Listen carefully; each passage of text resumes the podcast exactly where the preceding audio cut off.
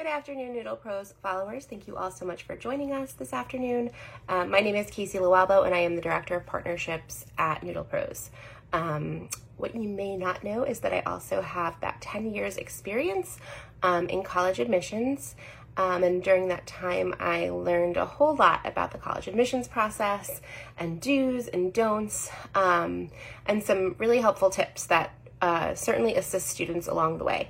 Um, so today we're going to be talking about recommendation letters. Um, recommendation letters are one part um, of the multifaceted college application process, um, but they're a really important part. Um, they are the part of the application where someone else um, kind of attests to your character and to what you are like as a student within the context of your high school.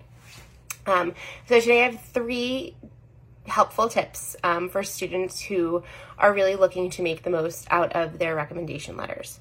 Um, so, the very first tip um, is once you decide the teachers that you are going to ask to write you letters of recommendation, um, it is really super important that you approach them early in the process um, so as to give them enough time to write your letter. Um, oftentimes, students think that, well, my applications aren't due until November, and so when I return in September for my senior year, that's when I'm going to ask my teachers um, if they'd be willing to write my letters of recommendation. The issue with that is, um, more often than not, there are a handful or more um, teachers at a particular high school who tend to be super popular when it comes to letters of recommendation. And so, what that means is that there's a very good chance that their list of letters to write for students is fairly long.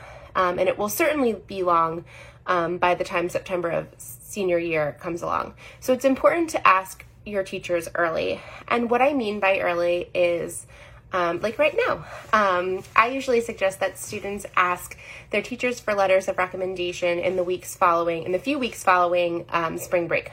So upon returning from spring break, um, give some everyone some time to settle in, um, and then ask your teacher if they'd be willing to write you a letter of recommendation. Um, when it comes to actually asking, here are my tips. So I think it is always, always, always best to ask in person.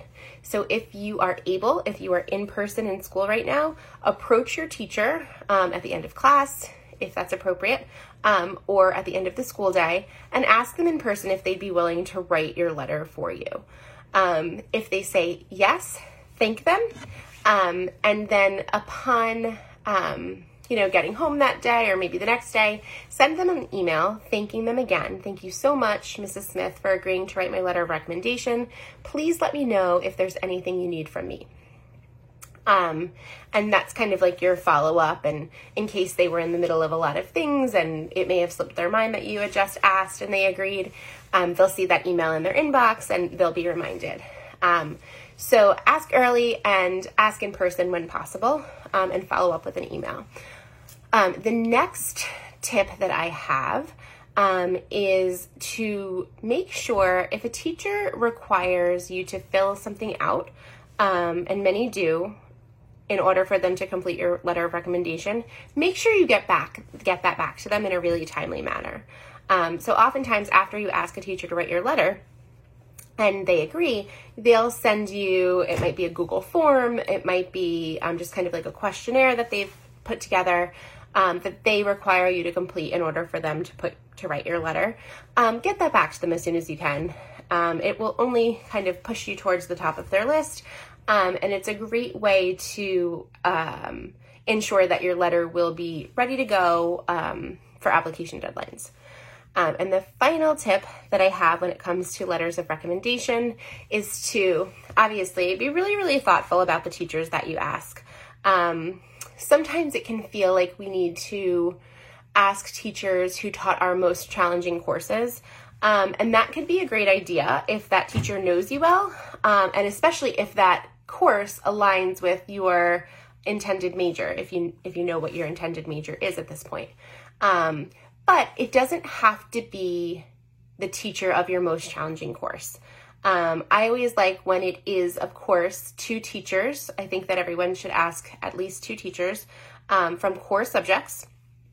Um, but it should be a teacher that knows you well and has seen you at your best in the context of their classroom in terms of being a student.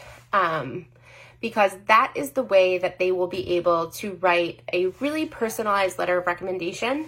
Um, and that's the goal here because we want the reader, the person in receipt of your letter of recommendation at the college or university, we want them to be able to kind of build a picture of you in their minds um, from the perspective of someone who already knows you, right? So you've given them all this information in your application about who you are um, and what you're like as a student.